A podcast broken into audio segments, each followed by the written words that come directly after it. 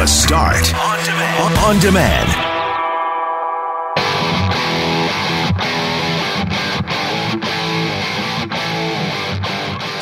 We talked a lot today about vaccine certificates, immunity passports. Should Canada do this? What do you think? We also spoke to the India Association of Manitoba to get reaction over the surge of COVID-19 cases in that country.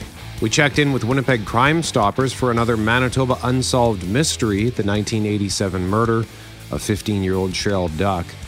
And an Oklahoma woman found out she was wanted for felony embezzlement over a VHS tape of Sabrina the Teenage Witch that she rented 20 years ago. So today we talked about late fees.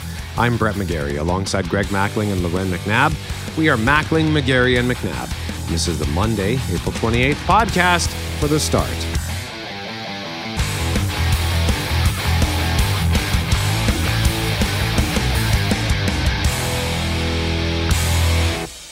Mackling, McGarry, and McNabb.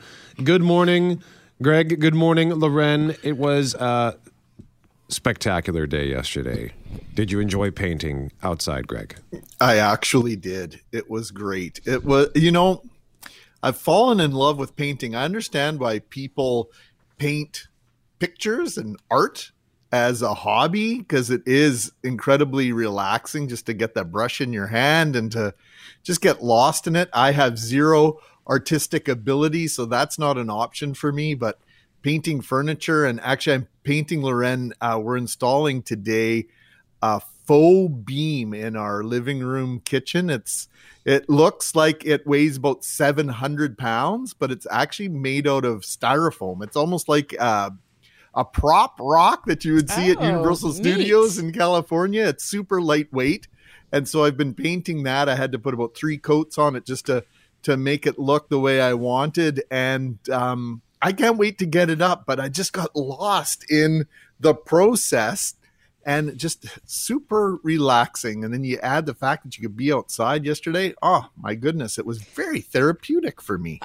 I really do hope not to turn this from your therapy to a darker place. I hope the weather continues like this just because of where we're at with restrictions going into effect today, because we were outside late, playing soccer in this sort of shared space we have in our circle where we are. And so it's a public area. And I kept thinking to myself last night, okay, so starting tomorrow, if there are more than X number of us in this area, am I policing this? Who's controlling the kids to make sure we're abiding by rules? How's this all going to work? And I got a bit anxious, to be honest, thinking about having this nice moment playing soccer with my youngest, who, by the way, has been faster than me since he's about 5 years old. So that's just as an aside. But there's all this stuff going through my head. So you're trying to enjoy yourself in the moment and think like, can just COVID go away already? So I don't have to count numbers and think about how many people are in a group or a gathering, or is this a public space? Because I need to get serious about my game. Got to beat that kid one of these days. It's never going to happen. Oh, it's never. He always wants to race, and I'm always like, dude, I'm trying to tell you, you're faster than me. And Mom's not doing the whole faking thing, Oh, you won. Mom is trying, and Mama's losing. You need to realize that. That's where we're at right now. You're 8. You've got me beat. You got to do some training. Oh, Dad was he was out with the our oldest, and so we were kind of split doing different things with the kids, and so he's still faster, I think, than the kids. Okay. I could train all you want, Brett, but I'm telling you, this kid's got some wheels. He's little and he's fast, and I'm giving her, and people are like, "Come on!" And the neighbors are watching. Come on, Loren, try harder. And I'm like, "For God's sakes, I am trying as hard as I can." Do you remember the first time you beat Smash Gordon in a foot race, Brett? No, I don't. I'm not sure that I don't remember if we ever raced. Today. Make that day today, Brett. I guess so, yeah. I'll have to call my dad and say, did we ever race? And if not, then we should do that. This is a throwdown. Yeah, we used to play catch and stuff in the backyard, and he helped me learn how to ride a bike. But I don't know that I ever actually had a foot race with my dad. But I certainly couldn't I raced out to the golf course yesterday. It was a beautiful day. And just wanted to pass this on very quickly. It was at Kingswood in LaSalle. And it was a bit of a slower day yesterday. So on the last 2 holes, we played with the couple who was in front of us. And it turned out it was Doris and Frank Talbot, the Manitoban couple who have played every single golf course in Manitoba, although that's what Global Winnipeg reported on last year, but they have learned there is one course they have not played. There's a par 3 course somewhere near Assisipi. So that is their mission this summer, is to get to that course so they can officially cross them all off of the list. But yeah, that was neat. Small world, just to randomly bump into those two because I thought their story was so cool last year. So, and it was an absolutely perfect day. So indeed, Loren, hopefully, like I'm looking at this long-term forecast, Saturday, sunny and 22, Sunday, sunny and 17. So we do have some good things to look forward to. Mm-hmm. In spite of the fact that we're entering another 4 weeks of tightened restrictions. Yeah, that's the horizon or the silver lining, we hope, because if you're going to be outside and you have to be really to try to have any social interaction in a public space like your golf, Brett, I know you'll go when it's relatively cool, but you got your limits. Yeah, and especially at the beginning of the year. As the year goes on, like in the fall, when it's sort of the mad scramble to just play, like to play as much as we can before we can't do it anymore. Then I'll play in colder weather, but at the beginning of the season, I'm more of a fair weather golfer. And yesterday was perfect. Have your summer skin like Cam's summer feet when he talked about getting his summer feet all hardened and ready for his saddles. You don't have your summer skin yet. You're working into your summer skin. I don't. Last year, I had already had a tan before I actually put on golf shorts because we couldn't do anything other than all I could do was sit on my balcony. So I put on my shorts yesterday, and I looked like Casper's drunk uncle, just so pasty white. So. I was thinking you were going to tell me you had some sort of tanning bed in your apartment. That's why you keep falling asleep all the time. You're laying in that tanning bed. Oh, man.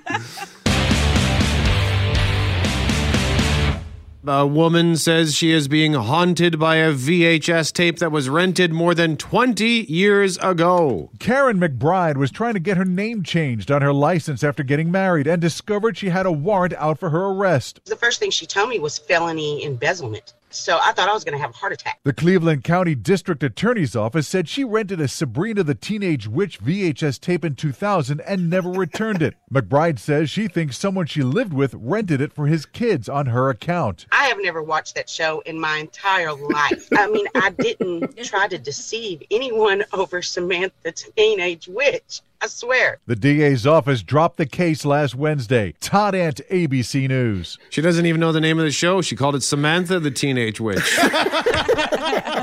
So I don't know what's worse, this story overall, the embarrassment, or the fact that it's that movie. That is something else. My word. So we want to talk about late fees, the miscellaneous charges that we are shocked by. And you can text us your story at 204-780-6868 for a chance to win a $20 gift card for Santa Lucia Pizza. That story, by the way, was out of Oklahoma. But let's go around the horn here at 201 Portage in various spots in Winnipeg. Cameron Poitras is here. Jeff Fortier is here.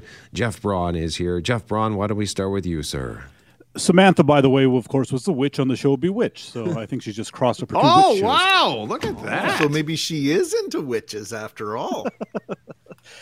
For me, it's also a video thing. It was at Blockbuster, and it was almost the exact same story where, except, well, I knew I had rented a movie. I can't remember what movie it was, and I know I returned it, and they kept saying, no, you didn't return it. And I was like, no, I did return it, and it took weeks and weeks of me going down there every now and then, or every time I tried to rent a movie, trying to explain it to them. And finally, they eventually just dropped it. But they were trying to, charge me $50 or $60, whatever the ridiculous price for whatever movie it was back then. But I never paid them. And I know to this day, I returned the movie and the disc was in the box. It wasn't an empty box situation or anything like that. Cam Poitras? Well, when I left Manitoba for the first time, I was 19 years old, and I take full responsibility for this part. I never told Manitoba Health that I was leaving the province and I was going off to work in Alberta. So when I came back to Manitoba about 3 years ago, I re-registered for my Manitoba Health card. So they sent me a new health card. But when I called them to re-register, they never re-registered me. They just sent me my old card, which was void from when I left the province when I was 19 years old. So I went to a doctor's appointment, and they called me back and said, oh, yeah, your health card's not working. And I said, well, that's weird because Manitoba Health just sent me a new card like a couple of months ago. So then this goes on for months. I'm calling Manitoba Health, and they said, well, you know, you didn't register, you didn't let us know that you left the province. And I said, well, yeah, I take responsibility for that, but then why did, when I called you to re-register, would you not re-register me, and you just sent me a void card, and my numbers were exactly the same. It's not like that I got new numbers or anything like that. So this went on for months and months and months. My doctor's office is getting upset with me. They're calling me all the time, wondering what's going on. I'm saying I'm still waiting for the province because I keep being kicked up in the bureaucracy, which bothers me to no end. And I eventually just said, this isn't worth my time. This isn't worth my effort. I just went and I paid for the health, for the bill at the doctor's office, which ticked me off. But eventually it just became, as you can probably hear, it became just too stressful. And I just said, to hell with this. They're never going to own up to at least half of the responsibility of this. So, yeah, it really, it was like $75. It was a lot of money. It ticked me off, but eventually it became too much. Was it a blood pressure checkup or what? It was just a general checkup. You know, they did listen to my heart, and they did check my blood pressure, which was fine, by the way, just in case you were wondering. Loren, what about you? I love a good hotel stay, and I think I've talked about that before, but depending on where you go, unless you ask a dozen different questions, you know, you get hit with all these different fees. And I don't know if you guys remember, but back when we were just sort of emerging into cell phones and I'd be traveling for work, if you used the landline in the room, you'd suddenly go down and find a bill that had an insane surcharge. You're like, but I called you. Uh-huh. Well, we're charging you $10 for that. But I was calling the front desk. Like, the phone charges would be insane. So it always drives me nuts to go in and figure out, like, I still to this day ask the question, which I'm sure they must laugh at. You're not charging me for this Wi-Fi, are you? You're not charging me, like, an extra pool fee to walk into the pool that you provide at this hotel? Because some places do have 19 different fees, including I've been to places where they add the housekeeping gratuity on it, which to me is the fee that drives you nuts. I like to tip. I'll always tip. I'll always leave something for housekeeping at a resort, but I don't like having that just slammed on my bill automatically. No one likes those surprise charges. Mackling, what about you? It's called a resort fee. Yes, but I'm already paying for the resort and everything. The towel's not included to go to the pool? Fine, I will just walk around there with nothing on. That's what you're going to get for that next time. All right, I'm going to use this opportunity to file some personal grievances over the air. Chris, if you're listening, 1998, I lent you Wayne's World on VHS. I'm still waiting for that. 2003, Daryl, I gave you the Triumph, the Comic Dog DVD. I would also like to have that back, not because I will ever watch either of those movies again, but you know, principle is principle, and my collection must be complete. And Brett McGarry, I owe you an apology because I still have your book, The Guns of the South. I've had it for almost 3 years now. Oh, wow. I promise to return it to you shortly. Right now, we start this hour on the subject of COVID. Prime Minister Justin Trudeau has been asked for months now, Loren, whether or not Canada is going to mandate COVID-19 vaccination certificates. Yeah, and depending on how you feel about this, you might think that Canada's behind in this conversation, that we need to get moving on some sort of system, or you might think, hey, hang on, it's too soon. We don't know yet how these vaccines will work, the length of their immunity, and all sorts of questions around that. And so we do know the concept is quickly gaining popularity in other parts of the world. European Union officials, the EU, said earlier this week they may start letting Americans, for example, back in the country as early as this summer, although we don't know yet if U.S. tourists would need proof of vaccination for entry, or it might be a case where they simply have to have a negative test done beforehand or proof of recent recovery of COVID-19, whether that would be acceptable or whether they'll be looking for that piece of paper saying you've been vaccinated, Greg. Well, Canada still hasn't made a decision, Loren, on this front, but it's increasingly part of the questions being asked by vaccinated Canadians. If vaccinated, will we be able to safely resume international travel without quarantines? Allow vaccinated visitors into our country? Here was the Prime Minister's response to the vaccine passport question. Pre-pandemic, certificates of vaccination are a part of international travel to certain regions and are naturally to be expected when it comes to this pandemic and the coronavirus. How we actually roll that out in alignment with partners and allies around the world is something that we're working on right now to coordinate. So to be expected, meaning to be expected part of the conversation, or should we all expect that we'll have to have this proof if we want to travel? We don't know the answers to those questions. There are people who don't like this idea. We're going to speak to a bioethicist at 9:05 about this conversation, but there are already countries where you have to have proof of different vaccines when you enter those countries, diseases like polio or yellow fever. I recall, I believe it was when I went to Zimbabwe, I still have my yellow immunization sheet that I don't believe I ever showed it to anyone, but I had it to prove that I had the various vaccines for different things that were of concern in that part of the world. So this isn't unprecedented, but it's leading to other questions, Greg. And you pointed out yesterday, sending us a story about the CDC, the Center for Disease Control out of the U.S. It's released new guidelines for the vaccinated, saying vaccinated Americans don't necessarily need to wear masks unless they're in big crowd of strangers. Yeah, so last week, amongst other organizations, the Los Angeles Dodgers announced that they would have a vaccinated section that you could sit in. They were still asking that you wear masks, but you could sit and presumably sit in better seats based on an entire section being able to be filled by those with vaccinations. But you mentioned the CDC, and it's sort of in the form of a chart where they give advice on what you should be doing with or without a mask, depending on whether or not you've been vaccinated or not, like a walk, run, or bike outdoors with members of your household, whether you're vaccinated or not. The CDC says you can do that without a mask.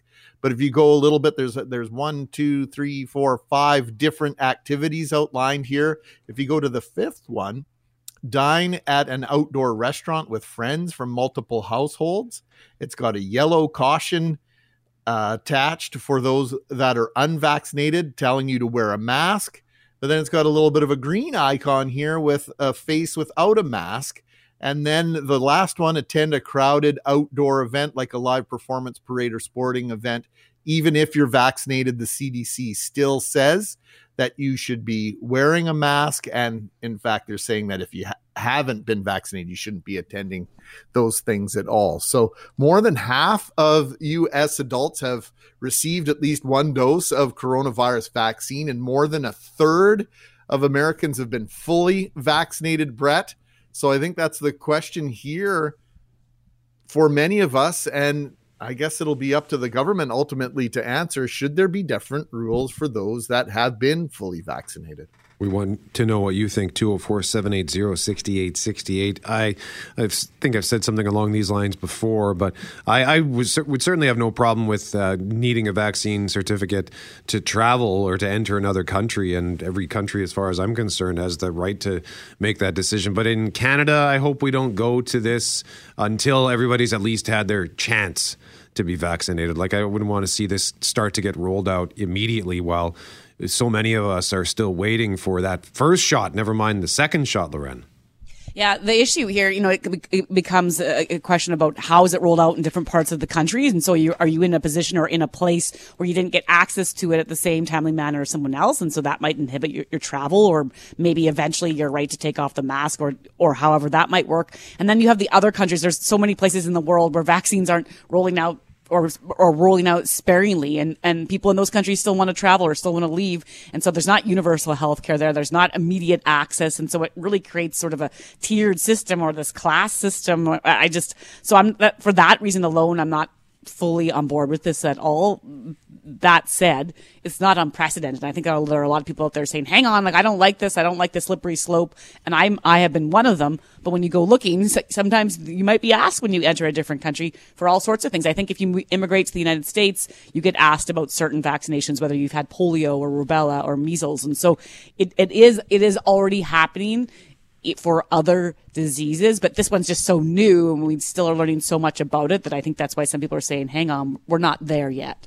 You can read more at globalnews.ca, cjob.com.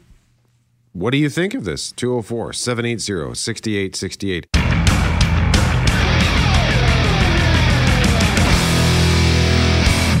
We're asking you to tell us a story at 204-780-6868 about late fees or shocking things that appear on your bill, or we got a story here from Don, who says, I was a Bank of Nova Scotia customer beginning in 1968. When I married my first wife, we got a joint account at Scotiabank. After we divorced, we closed the joint account, and she moved to another bank while I stayed at Scotiabank. But then she started writing checks on the closed account, and as my name was on the checks, they were taking the money from my account. It took months to get it sorted out, and a court order to sort it out, as my payments were going NSF with the incurred fees and negative effect on my credit score. I no longer deal with Scotiabank, says Don. Wow, that sounds fun, Greg. Oh, yes, a ball of laughs. I have a buddy who was dealing with perhaps the same institution about 20 years ago, and they wouldn't fix an NSF situation for him. And so he had a very large check to deposit as a separate transaction. So after facing off with the manager, he got back in line, deposited the very large check, and then went back out and got in line for a third time and closed his account. Just to make a point. So sometimes you have to stand up for yourself, and there are some ridiculous fees out there, no question about it. Sometimes you got to take advantage. I'm not saying Don's wife should have done that, but 573-474-18 is still the number of the old phone card that my dad had for long distance phone calls. Remember that back in the day? And then I remember getting this phone call. He's like, you do know that there's records of the phone call, right? And I'm like, mm-hmm. So I can see you've been phoning from Ottawa to Minnedosa, and it's not calling us. So you can, I know that, right? I'm like, mm-hmm. But you had the card. You dabbled, Brett. You dabbled. Tell us your story about late fees, 204-780-6868. The pictures and stories coming out of India this morning are disturbing and increasingly bleak. They're hard to see and hard to think about, really, but here's the reality of what's going on over there. We're hearing more about mass funerals, mass cremations, shortages of oxygen, ventilators, hospital beds. In the last 24 hours alone, or at least in the last 24 hours between Wednesday to Thursday, more than 3,200 people have died from COVID-19 in India. And that's leaving loved ones in that country and beyond struggling to find a way through this. Ramandeep Grewal is president of the India Association of Manitoba and is our guest this morning. Good morning, Ramandeep. Good morning, guys. How are you doing when you hear the latest news and see the latest headlines? These are very worrisome headlines, definitely, as we see that thousands of people are losing their lives, and very heartbreaking pictures. Those are coming out of India, and some of the people, they're losing their lives just because there are not enough hospital beds available for them. It's not a very good time at this point for India, for sure, and the loved ones who are living in outside of India. We know you have family there. What are you hearing from them? Yes, we have lost a next-door neighbor, which living right next to my family in India. We have lost four relatives from the extended family as well. We are worried. We are calling them every morning when we wake up, before going to sleep, making sure that they're all good and staying healthy. But there's always a buddy running behind our brain every time we are up and, thinking about them. Ramandeep, can you give us an idea, just paint a picture of the healthcare system in India? I've seen far too many stories over the last week or so. And one of the stories I saw last night, I think it was on the BBC, there was actually a digital board outside one of the hospitals giving the statistics for who was in what beds and how many beds they had or didn't have available. And this system is normally fairly robust, is it not? It is definitely. India has a two-tier system. There is a public system and there is a private system. We can say there's quite a few number of hospitals for the size of the population. But, I probably saw that the dashboard that was showing the number of beds. So those were nothing was available in that particular hospital. And that's the case pretty much across all the hospitals that nothing is available at this point because the number of COVID patients has increased to such a big number that they don't have enough beds available in any of these hospitals at this point. definitely the system is very much strained at this point. What are you hearing from Winnipeggers in terms of how they would like to help? Like, is there anything we can even do from here? So there are a couple of fundraisers are going on. People are trying to buy oxygen concentrators from the U.S. and trying to ship them over to India because oxygen is one of the main reasons that people are not able to have in the hospitals. So that they can do, they can help in these fundraisers. They can contact us at India Association of Manitoba at gmail.com, or they can directly go to Canadian Red Cross, and they are helping with the money that they got through the Government of Canada. And there are a couple of other organizations like Khalsa Aid and Seva International. Those are directly helping on the ground by sourcing equipment from outside the world. Ramandeep, there's obviously a lot of sadness. I mean, it's just, it's jaw-dropping when you see some of the pictures and hear some of the numbers coming out there. It's obviously a very populous country, and then there's lots going on and to be concerned about. But I'm wondering, is there any anger at all? We know that there was talk that some officials there thought that this was over, COVID was over, and they weren't worried about this other wave. How are you feeling on that front when it comes to both the sadness and anger you might be feeling? So India had a very, compared to other parts of the world, a very easy first wave. We can say that India lost lives, every single life mattered.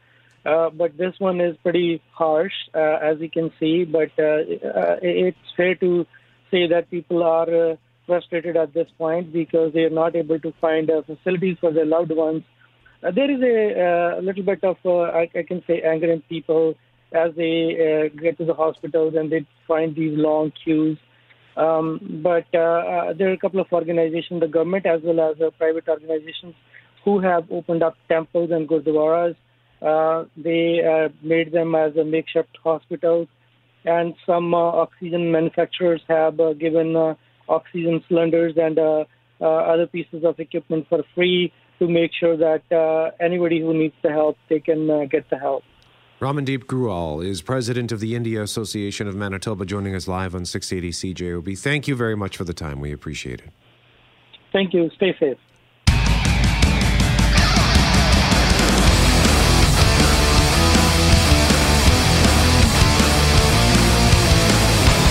Wednesday, just after 8:30, which means... the 44th greatest Canadian of all time, Hal Anderson. Hi, Hal. Morning. Hello. Love it. Happy Superhero Day. It's Superhero Day today. Yeah! And as I said on my Hal's Morning Quickie on social media, it should be easy to celebrate today. We're all wearing masks, right? So Superhero Day should not be a problem at all today. And a robe. It kind of counts as a cape, well, sure. You just keep the pajamas on, Hal. Why not? Yes, absolutely. It's cape-ish weather today, too. Isn't that depressing? It is kind of depressing, right? Mm-hmm. What a beautiful day yesterday. Yesterday I was saying to Jackie, I got to figure out a way to do my show from the deck. Like, I got to get a really long cord, or I got to figure out how I can do. And then today it's sort of, wah, wah, wah. But, hey, it's that time of the year, I guess. Speaking of quickies, they have done a survey. Any idea how long the average... sex takes? Any ideas? Any takers? Geez. Anybody wanna jump in on this one? Science says, I'll tell you the number in a minute. Any idea? Average sex. 5 minutes. I think it's like, I don't even want to know. Is it going to be less than a minute? I just Googled it, and it's very unkind. Greg? Dr. Jess told us about the old toilet paper roll trick for one other measurement. I'm going to say about I'm going to say between 90 and 120 seconds. Okay, here's the range. Wait till you hear the range. The range is actually the best part of this story. The range. They talked to 500 couples. They actually had the couples time their sex. They did. And here's the range, all the way from 44 minutes, I want to meet that couple, wow, right? 44 minutes at the high end, all the way down to 33 seconds. And no, Jackie and I did not participate in this survey. I know that's what you're thinking. Like you would, that 33-second couple would barely have gotten the watch start. Oh, sorry, dude, I just hit start. I'm not even sure it was a couple. It might have just, you know. Anyhow, the average guys, the middle couples, so the couple in the middle, the average, 5.4 minutes. Ding, ding, ding. Brett McGeary, you said 5 minutes. Good for you. Right. You were closest, yes. I had a buddy once, he was telling, when he told, he was joking about his first time, and I said, how long did you last? And he said, how long is the average commercial? And I said, I don't know, like 30 seconds? He says, yeah, I didn't make it through the commercial. Oh, we're all grown-ups here. We can talk about sex. Sure, why not? So in Ireland, there's a town in Ireland, and they've got a real dog poo problem. Here's what I try to do with you guys on Wednesdays. I try and find stories that you would not normally hear that I think they're interesting. So anyhow, this town's got problems with dog poo, and they have now decided to go full CSI on this. They are actually going to start doing DNA testing on abandoned dog poop. In order to track down who is responsible. This is a big deal, isn't it, Greg? I agree. It is. I hope this catches on worldwide, and if not worldwide, at least in Winnipeg, and to get more specific, North Kildonan. How's that for a soapbox? There you go. It's true. You when you see it out there and it hasn't been picked up, it doesn't matter to me if it's on the side of the sidewalk, on the sidewalk. I see it in the grass. You know what your job is as a dog owner. Right. When the dog does its job, your job is to pick it up. I'm curious whose job it is to do the DNA testing. Well, yes, right, exactly. And most people are fantastic. I see a lot of people following their dog with a bag and doing the right thing, but I think there are real abusers out there that just don't care. And so we'll see how this works. It's a town in Ireland. We'll see. I heard you saying, Greg, that you were painting. And listen, I got lots you can paint here at my place, but they've come up with a new cut. It's actually the whitest paint they have ever created. They thought they created the ultra white paint, but they've even made it whiter. And they say this paint, they developed it at Purdue University. Engineers at Purdue developed this, and they say it is the whitest paint yet, and it is in fact so white that it might reduce the need for air conditioning. Imagine that, eh? Wow. That's fascinating. Yeah, I really think that's kind of cool, too. And this is a new trend. Apparently, buildings, new and renovated offices are being designed, according to designers, developers, and landlords. The new trend in these new office spaces, outdoor space. The new office of the future is outdoors. Isn't that interesting? Another development from COVID-19. That could be cool. Yeah, I would work out, as I just said at the start of the segment here, I would gladly work outside. And, we talk a lot about downtown Winnipeg. I see that there is a new survey out that says most people would actually take a pay cut to keep working from home. So it's not even that they would prefer to work from home, but they would be willing to take a pay cut to work from home. And well, I guess some CEOs are saying, yeah, great, less money that we have to spend on office space. Others say it hurts the culture of the company and they want their employees together again and get them back into cubicles. But the real concern here is, and we've talked a lot about downtown Winnipeg, the concern is that this could change central business districts across North America. Because with fewer people working downtown, businesses downtown, many of them will close and not be able to survive. So I thought that was that's worth mentioning. We talk about, it's great to work from home or can't wait to get back to the office, but there's impact, right, for businesses. Well, for sure. And I think about even, we have a few of us at home, Greg, yourself and me. And so there are the savings in terms of driving, fuel, parking, not eating out as much and all of that kind of thing. And on the other hand, I think there's some loss in terms of the connection we might have at work, the people we're missing to see. I'd be torn on that. I don't ever want to offer to take a pay cut. But. And the frustrations in technology that both of you face, all three of you face working from home. No, and every single morning I'm texting these guys with some sort of expletive when something doesn't work out. So, and finally, this is, again, an interesting little tidbit, right? There was a flight attendant on TikTok, And you know how when you get on a plane, it's been so long since we've been on a plane, but remember when we used to get on a plane and there would be somebody, maybe the captain or maybe one of the flight attendants greeting you as you walk through the door of the plane. Hi there, welcome to blank blank airlines, right? Remember that? How that happens all the time? Yeah. Did you realize there's actually a purpose for that? They're not just saying, hey, welcome, have a great flight and welcome. Are they counting you? No, they're not counting you. No, you know what they're doing? They are sizing up the passenger. According to this flight attendant who revealed this on TikTok, the flight attendants are actually sizing up the passengers and looking for people who might be able to help in case of an emergency. Oh. That makes sense. Yeah. Interesting, eh? That really makes sense. I always fail that test when they come to the emergency row and they give me the instructions. Yeah. And then I'm like, sorry, could you just repeat that one more time? And they just get out of your seat. Yeah. Well, the captain, during the flight, the captain goes, "Is your captain speaking?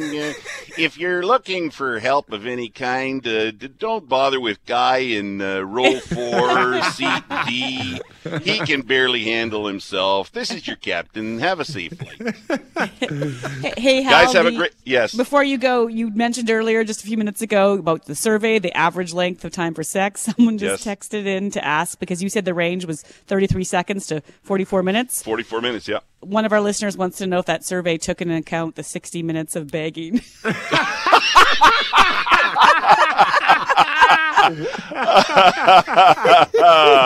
a great Wednesday, guys. Oh, Hal Anderson Afternoons is on 12:30 to 3.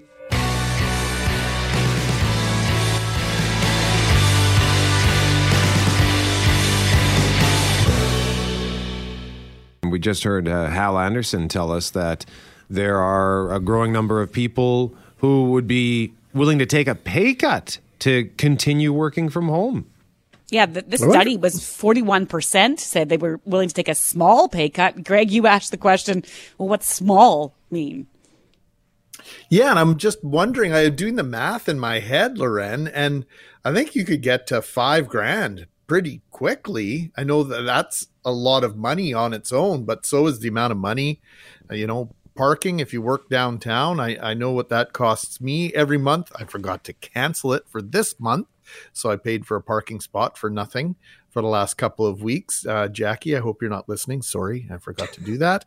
The gas, and then you mentioned just eating out, even just getting a coffee or a steep tea every day. That's, $3 or thereabouts every single day. And if you add all that together and multiply it out over the year, you can get to $5,000 really quick. Would you be willing to consider taking a $5,000 pay cut in order to work from home? I'll ask you that, Loren, directly. I don't know. I mean, there have for sure been savings, and without question, we are fortunate to be in the position where we get to work from home, and I recognize that, and I appreciate the company's willingness to make sure we're all at home and have the tools we need to do that. I also think that in our job, the work is kind of ongoing throughout the day, no matter what your shift is, and so I think we would agree that you're sort of always in tune or always working. I just feel like for so many people that I know who are working from home, the work has never stopped no matter what they're in. It feels like you're always working. You're always just checking in. You're always, the laptop's only, 10 steps away. You can double up on something. If you get a call from a boss after hours, you can check in on that. And so I don't know if the pay cut would be worth it. Cause on the other end, I feel like many would say they might be working harder and their mental health has taken a hit. And then the question of sick, even just calling in sick or not being able to go into work. Well, I know so many people who said that they've not felt well, or maybe they've hurt their back, or they've had things going on, and they don't call in sick because they just know the employer might be, well, hang on, you can't just walk downstairs and turn on your laptop and start working. Like, how bad is it? And so I think, I don't know, I might make an argument you should pay me more.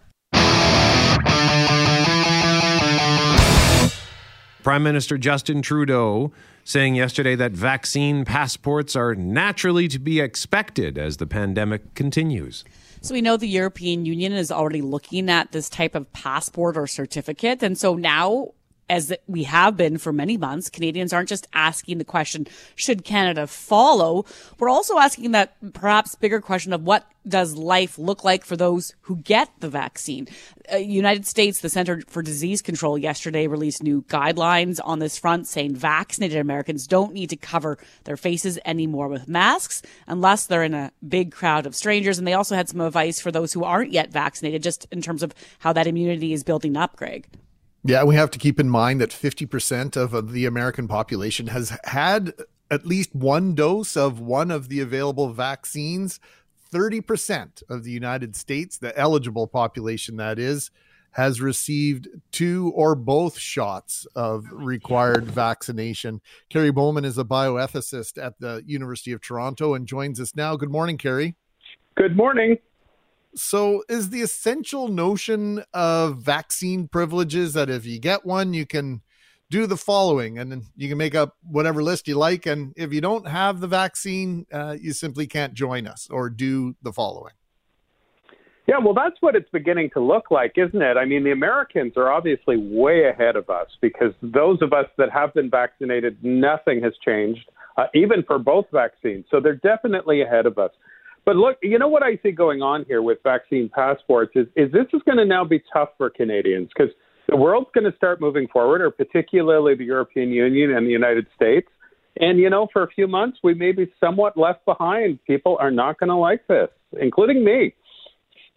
So is this something that if Canada were to move ahead on rolling something like this out, should they wait until everybody's at least had an opportunity to be vaccinated, or is this something that they should start doing right away? You know, I agree with our government on this one. And by this one, I mean the following. I mean, the science is not yet clear. Now, it doesn't seem to be stopping anybody, does it? But or not everybody. But, you know, so if we have a vaccine, let's just say fully vaccinated, does that mean that, you know, my infection risk to you is virtually zero? We don't know that. Okay. Secondly, how long do they last? Like, how long are these passports good for? But what is crystal clear and what our prime minister is saying, you know, this is not about we're going to have to do something, because if the European Union and the United States open up, we're going to have to figure something out. But presently, the part I agree with is this. Our government is saying we don't know enough about the science yet, and hopefully we will soon. So I agree with them on that. But look, whether I think it's a good idea, you think it's a good idea, I'm speaking now about international travel, not domestic. This is almost certainly going to happen, and very soon. Why should we be concerned if it's happening? What's the flip side to it? Because I had said earlier, Kerry, you know, from a personal level, I have family that's outside the continent. And so if this becomes a requirement, then yeah, I'm going to need it and want it. On the other hand, I have some reservations about having all this information attached maybe to your passport or your Nexus card, and just kind of the forced assumption that it creates that you have to get it or else. Yeah, well, you know, the have to get it or else is exactly it. So what will happen with Canadians is you just won't be able to travel significantly. And we're talking international, but, you know, that includes the United States. I've said this before and I say it again, and I don't blame the Americans. They're so much further ahead. You know, the day is coming where they're going to say Canadians are welcome, but we got to see that you're vaccinated. So that's definitely coming. But, you know, from a global point of view, yes, we have precedent. We've got the yellow cards. This is nothing new. But what's different with the yellow cards is, you know, first of all, that's only some countries. And then secondly, everyone has access to yellow fever, whether they want it or not, or yellow fever vaccine, I should say, of course, whether they want it or not. What will happen, let's say, by late summer of 2021 is the only people that are really going to be able to travel around this planet, this globe, are going to be, you know, from wealthy, high-income countries, and the rest are going to have to wait for a long period of time. So that's a justice problem, and a big one. We've seen the disparity on several fronts with regards to COVID-19. Let's take it inside our borders, because the EU wants to put these passports in place and make the rules, and we have no choice really but to play along if we want to go there, Kerry. But what about within the country? I mean, I mentioned the fact that the Los Angeles Dodgers, and I'm hearing other professional sports teams, are now offering vaccinated sections where you can sit in a little bit different sort of setup than if you haven't been vaccinated. Are we going to see organizations like sports teams, like Ticketmaster that are promoting, or Live Nation or the Winnipeg Jets or Winnipeg Blue Bombers say, we'd love to have you at a game, but there's only one way you can come? Yeah, well, exactly that. And I think that private market forces will drive this. You know, Canada and the U.S. have deviated quite a lot on kind of pandemic ethical questions, and our government's very hesitant to take a national or provincial position because the provincial government is the same, that we are going to do this and we are going to support it. And I think they're right on that. But I mean, market forces will drive this, and I think that is coming, unless someone says it's illegal to do that. And I don't think it's anywhere near illegal at the moment. So that meaning, you know, this section is for vaccinated, this section is not. But boy, everyone's working on the presupposition that once you're vaccinated, your problems are over. We don't even know that yet. And I hope it's true. And it probably is. But we need more evidence.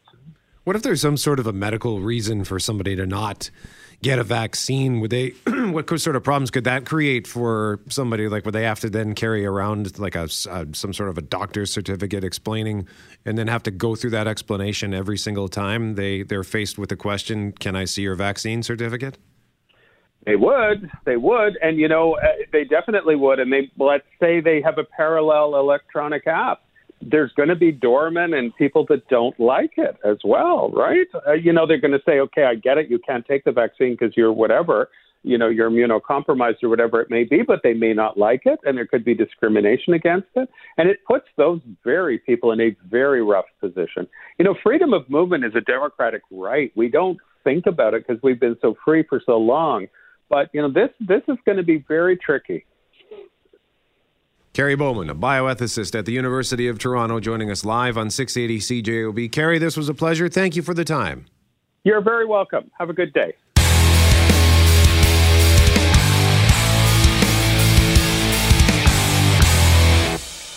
Talking late fees for that $20 gift card, Santa Lucia Pizza. We've got a runner-up text. Greg, you're going to read the runner-up. I'm going to tell you a quick story of your buddy Scott Mortland, because that's what this text reminds me of. And then Loren's going to read our winning text. All right. So Garth says, good morning. Back in 2006, a friend of mine asked to use my cell phone to call his girlfriend. I said yes. I was driving and handed him the phone. He called. No answer. Try again. No answer. This went on for about 60 times or more. Finally, I asked, what? No answer? No answering machine. Wait, what?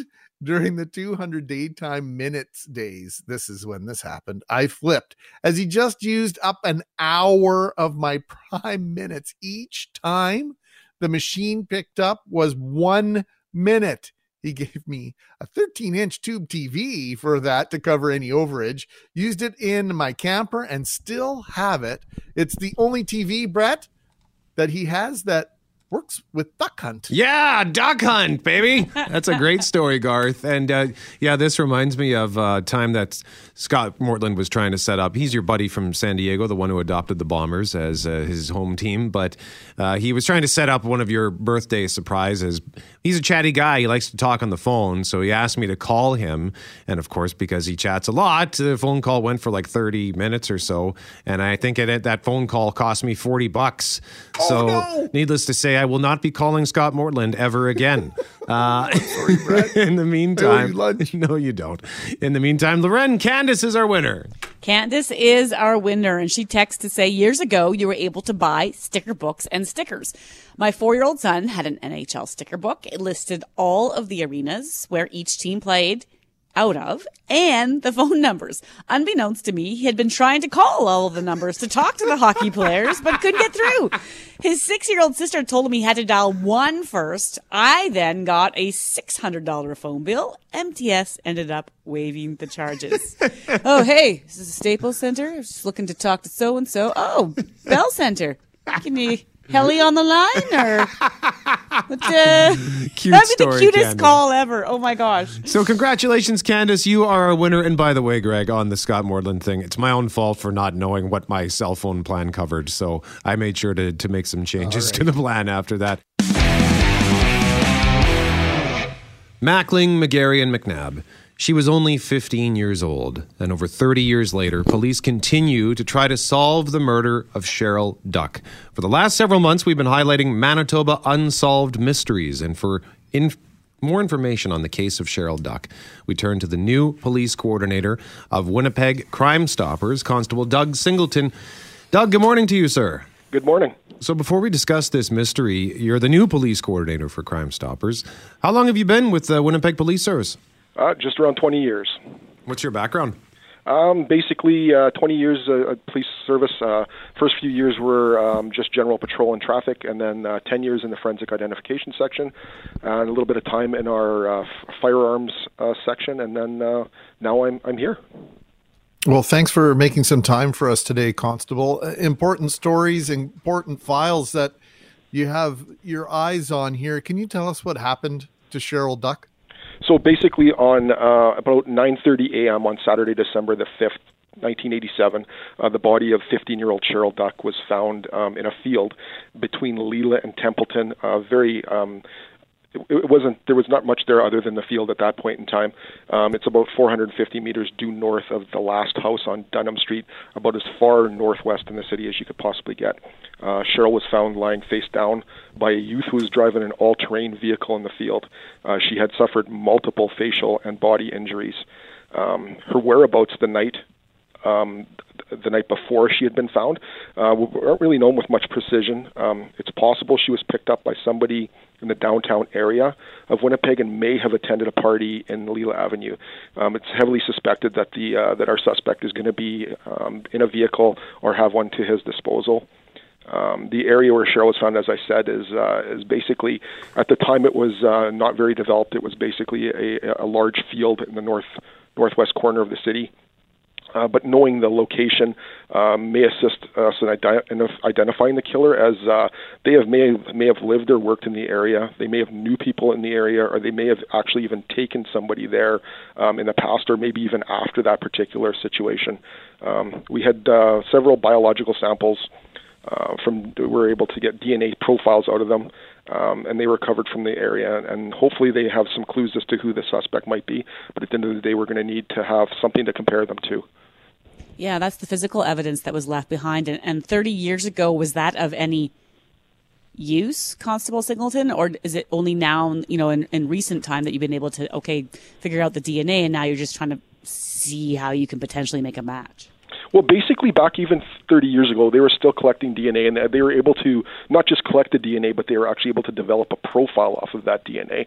And my understanding is that there might have been multiple samples and multiple profiles taken off of those. So it's not just a matter of, back then we didn't have it. They actually had that technology back then.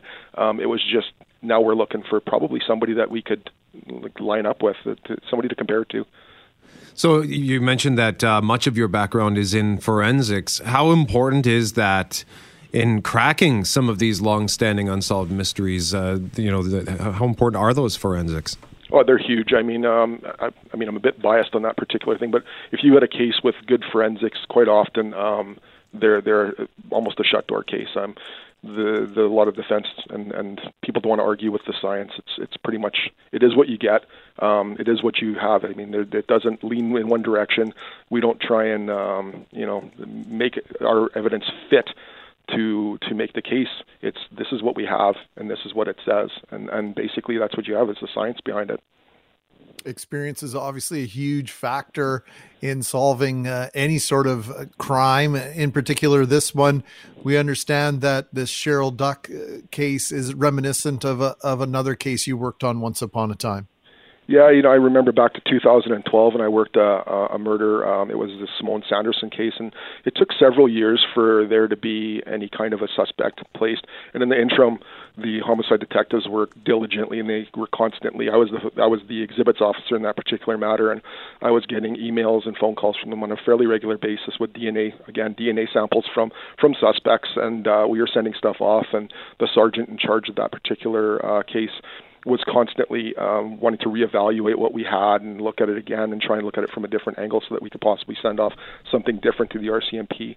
And I mean, as a lot of times, as time goes by, scientific approaches also get better. So what was not enough DNA 10 years ago now is enough. So a lot of times we revisit stuff, and the RCMP will automatically revisit cases where the amount of DNA 15 years ago or 10 years ago wasn't enough to get a profile off of, but now it is. So they automatically do that on some cases.